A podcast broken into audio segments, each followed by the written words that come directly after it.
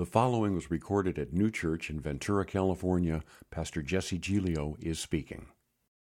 Uh, Christmas Eve, we were at my house. We kind of just did a last minute invite. My wife is just crazy and generous hospitality, so she just does things like posts on Facebook, like, "Hey, if anyone wants to come over on New Year's Eve, or, excuse me, New Year's Eve, we'll be there." And it's like, "Oh my gosh!" And that's like, like goes against everything in my personality. It's just so scary to think everyone on Facebook is invited to our house. Like, I mean, there's some weird people I'm friends with on Facebook. Like, please, so maybe a private invite, but. Uh, but I appreciate that. So we're, you know, we're getting our house kind of together, and I'm, and I'm, I'm cutting, cutting bread. We're doing fondue, and and uh, just nicked my finger with the knife. And, and I just kind of knew if you ever have these kind of moments when you hit yourself with a knife, and I hope you haven't done this, but maybe you have, like, sometimes you know it's like nothing, and sometimes you're like, oh man, that's not good. And we got these new knives, and they're just really sharp. They're not like my old knives that are just like all butter knives, so it doesn't really matter. You couldn't cut your finger if you tried. And these new knives just like, and it's like took a little piece of my finger. I'm like, oh man, not good. I just, I didn't really want to deal with it. I didn't even want anyone really to see it, so I just threw some like paper towel on it fast and just started wrapping it up with duct tape. And I'm like, that will that will do it. But you know, it's it's not inconspicuous when you have a tip of your finger wrapped up with duct tape. So of course people are coming over through the night, and I'm like, oh, I cut my finger, and God's punishing me for canceling church on Sunday. And but uh, you good, dude? Right on. And um, and so I have this thing on my finger, so people kind of you know see it. There's all these different kind of people in our lives, right? In, in, in, in, as we go about our daily walks, whether you hurt yourself or not. But some people see it. I have duct tape on my finger. I know straight up. Some people just ignore it. Like they don't even want to know. Like you got something wrong with you. I'm not interested. Forget about it. Uh, most people say something about it, and then I said, "Ah, I got these new knives, and I cut my finger," and then they laugh about it. You know, so there's always those kind of people in your life. But there's these other people in our lives, in, in, this night I experienced, when we tell them, like, ah, I think I nicked it, I covered it up. And they're like, well, let's, let's take a look. You know, let's unwrap that thing. Like, let's see if we can maybe get a stitch in. I, we had some people over here who work in like nursing and like urgent care, emergency room type situations. Those people love that stuff. Like, that's what they live for. Like, oh my gosh, someone's hurt. Like, we can tear that thing open and we could throw some, you know, stitches in it right now. Like, no, I don't, I'm not interested in looking at it right now. We don't, I, don't, I don't want to take it out. I don't want anyone to fix it. I'll deal with it another time. I don't want you to look at it. I don't want you to recommend me to go to the ER. Like, I'm just going to get through this situation. But there's these people, they're fixers. Like, they have to fix things. They cannot, like, ignore that my fingers has duct tape on it. Like, they're like, there's something wrong with that. And it just sort of gets in their head. And, like, they want to open up my finger and look at it. I'm like, no, I'm not interested. I think we all can kind of relate to those things, whether you're, whatever side you're on. Because some of us just have stuff like, uh, I know that's messed up. I'm going to deal with it. I'm not dealing with it now. I've straight up decided not happening tonight. Like, whether that's right or wrong, I'm, I am set in this situation right now. I'm going to leave the duct tape on through the night. I don't want it to get in the way of, of the rest of the evening, right? And there's, these, there's people who just have a really hard time with that. They're just fixers. Like, I don't want anyone to fix it right now. Maybe tomorrow. Like, right now, just let me be. I know I'm a little bit hurt. Just let me hang out. I'll be fine. Just trust me, right? Don't you have to tell some of your friends, just trust me, like I'm going to be okay. And but we need all these kind of different people in our lives, and even people just to kind of laugh at us, like that sometimes is helpful. Like, dude, you're such an idiot. Like, yeah, that's helpful sometimes. Or, but, but some people want to get into it, and we look at this this story we're going to look at over the next pro- probably four to six weeks. We'll see. Um, in, in, the in the letters to the Corinthian church, and I just was reading some of this over the break, and just these great letters of, of this, this missionary, this apostle Paul, planted these churches in the city of Corinth. And these churches are, are just going through stuff. Like they're just, they're injured. Like they have duct tape everywhere. There's just lots of problems with the Corinthians church. And Paul is writing these letters and he's addressing th- these problems. There's, there's lots of them. This is the early church late last year we looked at the, the acts 2 church was, was, was really pretty cool. It had a couple problems but mostly it was really nice. It was a great like utopian idea of community and meals and caring for orphans and widows. Very quickly we kind of see the see how we're kind of drifting into the church that really looks like how we are today in the corinthian church. And paul if we, we get to understand this guy a little bit paul's a fixer guy. Like he doesn't let things go. If he gets word of something that's messed up he wants to dig into it if one of the churches he, he planted, people he cared for, people he discipled, um, missions he's sort of built, he gets wind that there's something wrong, He wants to tear that thing open and get right into it. He's not just going to let it go. He's a fixer. He's, he's, he's aggressive that way. And that's what made him so good at doing what he did and managing all these people in places kind of all over the globe at that time. And for Paul, the reason he wanted to get into that stuff is he realized the mission was just that critical. The mission was that critical. And so he said, we have to do, we have to deal with this. We have to do something. This is serious stuff. If I back off a little bit, if I let off the gas on you guys, man, it, it affects the course of history, even where we are today. Because Paul kept up on these people. He poked at people. We just saw glimpses of it through a couple letters, but I just sense like this is the guys, like, man, you, you nicked yourself with a knife. Don't, don't pretend like it's okay. We're going to get into that and we're going to deal with it. So, studying Corinthians, um, you can throw up the map. I think I got a map on there, Alex, just to kind of give an overview. Real basic. This is one of Paul's missionary journeys. Just to kind of see the ground he covered. I know some of us are familiar with this, but and he moved around. It's kind of marked off by people and cities. And so Corinth's over here on this side, Aquila, Priscilla, Justus, Crispus over here. Athens is right below it. We're getting kind of close to Rome. So that's where Corinth is in that waterway over there. And so this is, this is where this letter is being sent out to. One of the great ways to sort of uncover Paul's work in the New Testament as we look at as we look at his letters is to go back into Acts. Is there anything in Acts that talked about it? So Paul visit it in Acts, and what can we learn from that sort of a, some background background narrative? So I was hoping actually get into to Corinthians one today. I think we're just going to look at Acts because um, Acts 18 talks about his time in Corinth, and it gives us some great background for these situations because we enter into these letters, and this is going to be some of it's going to be old news for you, for some of you, some of it maybe is review or being caught up. But we're entering into some kind of conversation, some kind of story happening, and we know some details, we don't know all the details. Um, but there's a big picture narrative happening. And when you get into these letters, it's nice to read it that way. Like, man, there's something going on here. And, and this is going to offend some of you. That's not just about you. Like, sometimes we read the text, we read the scriptures, we try to find a verse that we like that works for us today. Like, ah, that seems boring. That's for someone else. Oh, there's a verse I like today. And we write it down, that works for us. This, this letter to the Corinthians, Paul wasn't actually thinking about you when he was writing it. He was thinking about the Corinthians. So we're going to try to set it in history, but because the text is alive and living and impacts us today, we're going to kind of invite God's Holy Spirit to speak to us today. So, Acts 18. Now, we'll just kind of read a, a few paragraphs and make some comments and and, uh, and go from there. So Paul left Athens and went to Corinth. So you can see on the map, Athens is pretty close to Corinth. Athens, actually, in this book, is Acts 17. If you remember, he's dealing with these philosophers on the hill and the story of this unknown God. So it's just really philosophical, intelligent culture in Athens. And Paul spent some time there. And you'll notice Paul, he, when he's done, he doesn't, it's hard to say when he's going to be done as far as timelines, but as far as Athens went, he seemed to have some people win over, so he sets something up. Paul, Paul gives it time until he sees something set, and then it kind of God moves him along. So he moves up from Athens to Corinth, and there he became acquainted with a Jew named Aquila, born in Pontus, who had recently arrived from Italy with his wife Priscilla. They left Italy when Claudius Caesar deported all the Jews from Rome. Paul lived and worked with them, for they were tent makers just as he was.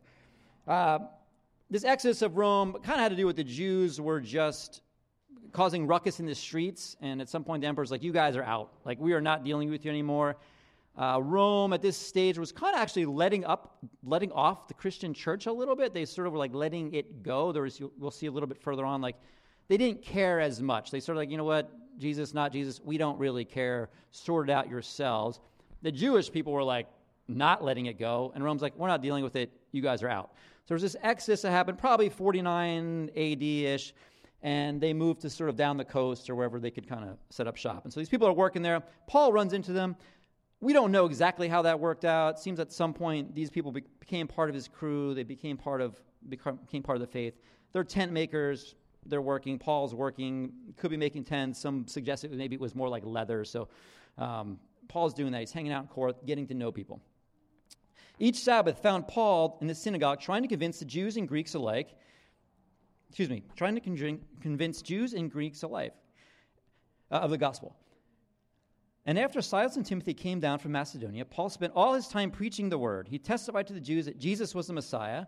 But when they opposed and insulted him, Paul shook the dust from his clothes and said, Your blood is upon your own heads. I'm innocent. From now on, I will go preach to the Gentiles. So he's in the synagogues. He's preaching to obviously Jews and Greeks. He doesn't care. There's Greeks hanging out. They're kind of listening in.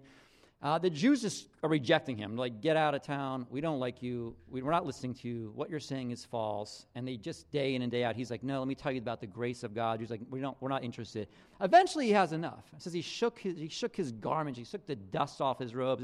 And this is a real exaggerated expression. Like, when you see people do things that, that are just like too much, like, like, dude, you're being dramatic. Like, Paul was being dramatic. Like, he's shaking his stuff. And what that meant at the time when you shook your stuff, it's like, I don't even want the dust of this place on me. I don't even want a particle of this, of this place on me. I don't want to have anything to do with you. I don't want any of your DNA or skin cells on me. I'm going to shake everything off and I'm moving away. And so, so there, he rejected the, Paul, and then Paul's like, I'm rejecting you. I'm done with you. You can't reject me. I'm rejecting you. You can't fire me. I quit. Like he's just sort of like, I'm not, I'm not letting you guys push me around. I don't want to have anything to do with you. And he removes himself from the situation and just for a second, we, we see this occasionally from Paul and other church planners, Jesus nuances. There are times in our life and people in our life and situations in our life when sometimes it is okay to just shake it off and walk away. Maybe that's permanent, maybe it's just for a season. Because it feels noble sometimes to just continue to dig in and dig in. I'm not giving up. I'm not going to quit. I'm not going to let up on these guys. They can't defeat me. And you get in your head, I'm like, I don't even care if they reject me. I'm going to keep going day in and day out. At some point, Paul's like, you know what? This is beginning to become a waste of time, and there are too many, too many other people in the world to reach for me to be doing this. And that becomes a very valuable question for us to ask sometimes, even in our friend bases, work circles, people we spend time with, right? And some of us have big circles, some of us have like really small ones. Uh, that, wherever you're kind of spending your time, and we're like, ah, eventually they're going to get it, eventually they're going to get it, this is going to turn around. Sometimes it's okay just to walk away see that in the Old Testament? Sometimes, you know what? We're done here for a little while. I'm shaking you off. I'm moving on. And so Paul sensed that, and he, and he moves on from, this, from, these, from, these, from the Jewish people who are rejecting him. So he went home to the home of uh, Titus Justus, a Gentile, worshiped God, and lived next door to the synagogue. Crispus, the leader of the synagogue, and everyone in his household believed in the Lord. Many others in Corinth, also heard Paul, uh, became believers, and were baptized. So he, so he has this moment where he's like, I, am done with you. And all of a sudden, it kind of seems like things are opening up. And sometimes we get stuck in these situations because God's like, you need to move out of that situation. You're, you're stuck there because I don't want you there right now. I want you over here. And God's like, I'm not going to open that thing up for you because I need you to move. And even if you're stubborn, some of us take a long time to move, but God's like, God's like, I need to move Paul. I need to move you over here. And so all of a sudden, Crispus, the leader of the synagogue, no, this is big time, the leader of the synagogue, the synagogue are the people who, who beat the Christians, who would say, take those guys out in the street and stone them. This was the uh, stone them. And this was the leader of them. So somehow Paul gets in the ear of, of Crispus, the leader of the synagogue, a dev, would have been a devout, devout, learned, learned Jewish leader. He becomes a believer. All of a sudden, he's like on Paul's side. One night, Paul, the Lord spoke to Paul a vision and told him, Don't be afraid, speak out, don't be silent, for I am with you. No one will attack you or harm you. For many people, there are many people in the city belong to me. So Paul stayed there for next year and a half teaching the word of God. So there seemed to be some kind of breakout. There's some believers happening. There's some good things happening. But this next little line is a whisper from God. Says, Don't be afraid. Which really the, the subtext of that is that he was afraid. That Paul was afraid. And whether that was the pressure of the Jewish leaders on him or, or, or, the people of Corinth. Corinth. Corinth was a very difficult place. We'll talk about this in weeks to come. It was a very immoral pagan city. Even all the other pagan cities thought of Corinth as a pagan city. Like to be called a Corinthian was a, was a, was a very bad, loose living kind of way. It was a very hard, hard city to, to do anything in, let alone plant a church. But it seemed like, oh, things are going well. Paul's, maybe the pressure is starting to get to him He says, Don't be afraid. God's, God whispers to him, just probably just when he needed it most. Don't be afraid. Whether it's the Jews or the people who live there, don't be afraid.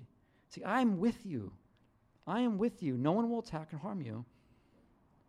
For many people in the city belong to me. I love this encouragement uh, of God saying, Many people in the city belong to me.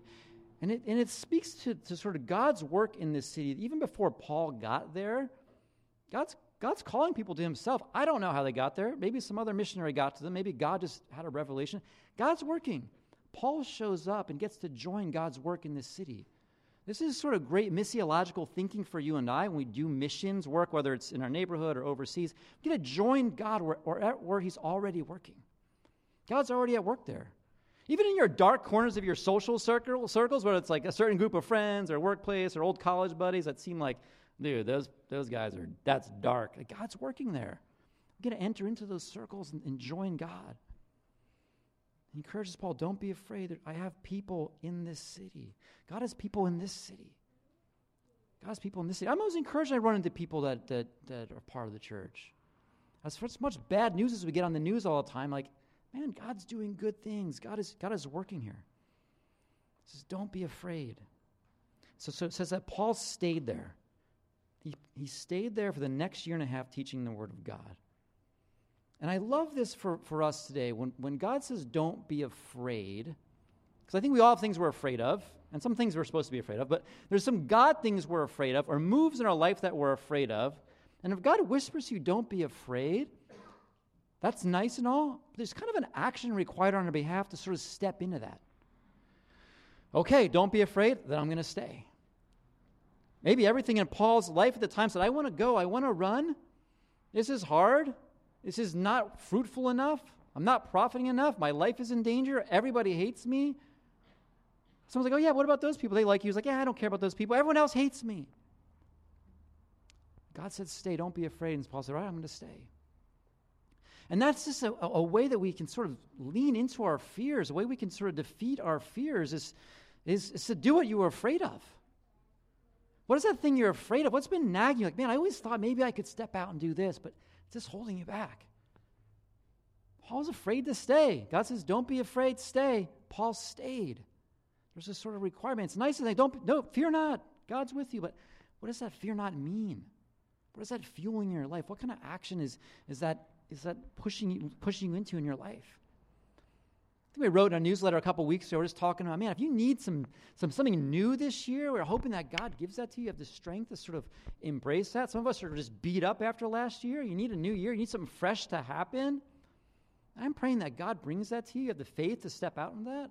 But it's also like, even if you don't think you need something new, I pray God awakens that in you.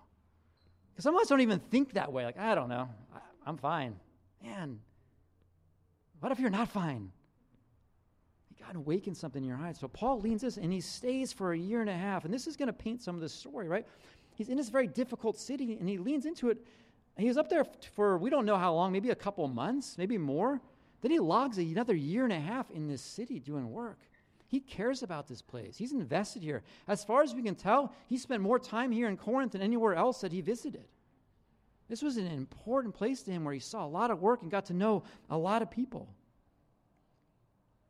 But when Galileo, Galileo, excuse me, Gallio became governor of Achaia, some Jews rose up together against Paul and brought him before the, the governor for judgment.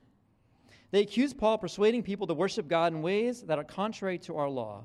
But just as Paul started to make his defense, Galileo turned to Paul's accusers and said, Listen, you Jews, if this were a case involving some wrongdoing or a serious crime, I would have a reason to accept your case. But since it is merely a question of words and names, and your Jewish law, take care of yourselves. I refuse to judge such matters. And he threw them out of the courtroom. So, so the Jewish people, they, they got some of their leaders and some of their government, and they brought it to, to the, to the Roman officials. Hey, we got to do something about this guy. The Roman guy's like, I don't care. I don't care about that guy. He says, You're just fighting over words. I'm not interested. Don't drag me into this thing. And I think sometimes today, I think the world sometimes feels like that way about us. In the church, we can fight about certain things. We have words for doctrine and theology and, and splits in the church and, and egalitarianism and complementarianism. Like, people in the world's like, don't drag us into that. I'm sorry you guys are crazy fighting over words, but I'm not interested. And so the Rome kind of takes Rome, Roman government kind of takes a stand here. And there's this brief period of like of this of religion, this religion being permissible, like, do it. Like, do it, don't do it. I'm not interested. I'm not judging you on that. Sort it out yourselves. But this was now, this was the Romans, you know, government's position looking at these people like, I don't care you're fighting. It doesn't seem interesting, it doesn't seem important. And that's not going to win anyone over to sort of your faith when they just hear about the fights you're having on the inside. Like, hey, you have to do this, do that, do this. They didn't care. They didn't even care. So the crowd, they then grabbed Sosthenes, the leader of the synagogue, and beat him right there in the courtroom but Galileo paid no attention. So, so these Jewish people probably some of the Greek people as well, are like, You're not going to rule on this? We're going to take matters into our own hands. And they grabbed the leader of the synagogue. Right now, this is the new leader of the synagogue because we remember Crispus was the old leader of the synagogue. You can't be a leader of a synagogue if you're not a Jewish person. That's probably not going to last very long. So he's a Christian now, and this is another whole other story, right? But this guy, Chris, Crispus, he, his whole life was rearranged, big time. Everything he had built in his life, everything he had discovered, everything he had learned, all the people around him as the leader of the synagogue, all of a sudden Paul comes into town. Grace of God enters his life, amazing. Guess what, dude? That old life is gone. We don't even know what happens to this guy. So a new leader put in place, Sosthenes, and, and I don't know how he ruled on this thing, but they beat him right in the courtroom. So I, my guess is he's not very excited to deal with these affairs either. That doesn't leave a good, very good taste in his mouth. So there's this, there's these riots are starting to happen, and then in verse 18, Paul stayed in Corinth for some time after that, before he eventually says, says goodbye. So he lives in this city, I, I don't know, it's years. And there's this arc of, of ups and downs and people coming to, to know Christ and being baptized. And there's beatings in courtrooms, and there's Paul being scared, and there's God entering in. And it's just this great story of life. It's this great story of God moving someone through this, through this city where God was already working. And the message for Paul in this season of, of, of rejection and fear and some ups and, and some downs was like, Paul stayed. Paul remained. Paul remained. And so much of, of a kind of a missionary perspective or journey, When we look at sort of even Paul or sometimes in our own culture or context, is about going everywhere. How many places can we get to? Sometimes you just need to stay where you're at, be present there. Paul stayed present in the city for a long time and he remained. And I, those are hard questions for you to a- answer God, it's between you and Him where you're at in life. If, that's, if this is a remain time, or is it time to pack up and move on because it's, it's just done? But those are great answers to know. Should I stay or should I go? So Paul remained in the city and he continued to do work there. And he invested time. And so we'll, we'll, we'll see this in through Corinth. When he writes the letters to the people of, of, of Corinth, to the Corinthians, eh, it, there's a painful tone to it because he spent so much time and if you ever spend that much time with something that seems like it's falling apart, it can, it can hurt. And so this begins to set up Corinth. I'm just going to read. Uh, oh man, there's guys. There is so much good stuff that's coming our way on this thing. I'm just telling you, it's going to be really good. But um, Corinthians 1:1 says this, and just to kind of hint at some of the cool crossover. This letter is from Paul, chosen by the will of God to be an apostle of Christ Jesus, and from our brother Sosthenes. So this guy who replaced Crispus as the synagogue leader, who refuses to kind of get involved in the situation, who gets beat in the courtroom, man, somehow finds Jesus and his buddies with Paul now. Somehow he's hanging out with Paul, and Paul takes the time to write back to the people of Corinth, say, hey, me and Sosthenes are still hanging out. This is from the both of us, the old synagogue leader. And these threads are just so cool to see how God works and redeems.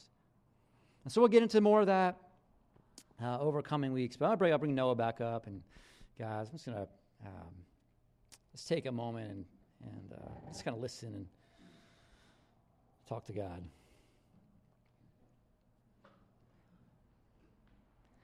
Now, there's so much good stuff in your story, Lord. so much good stuff, God. And these are not always three easy steps to a better life, and if you do this, this, and that, Lord, but there's just narratives of ups and downs, and of going, and of shaking clothes, and of remaining, and being scared, and, and being encouraged, Lord. And that's, that's where we're at. That's where we're at. We need you, God. So, Holy Spirit, I just invite you as we close out in this song. I don't have the answers for everyone in this room. I don't know if you should, should remain. I don't know if you're getting beat up and need to run. I don't know if you're discouraged. I don't know if you just need to hear that. Don't be afraid. God's got this. Maybe you don't have anything to be afraid of and you need to be afraid of something. Holy Spirit, you speak. You speak, Holy Spirit, in this, this closing song, Lord. We love you. In Jesus' name, amen. The preceding was recorded at Neue Church in Ventura, California. Pastor Jesse Giglio was speaking. For more information about Neue Church, go to N That website address again is N E U E C H U R C H dot com. Thanks for listening, and may God bless you and yours.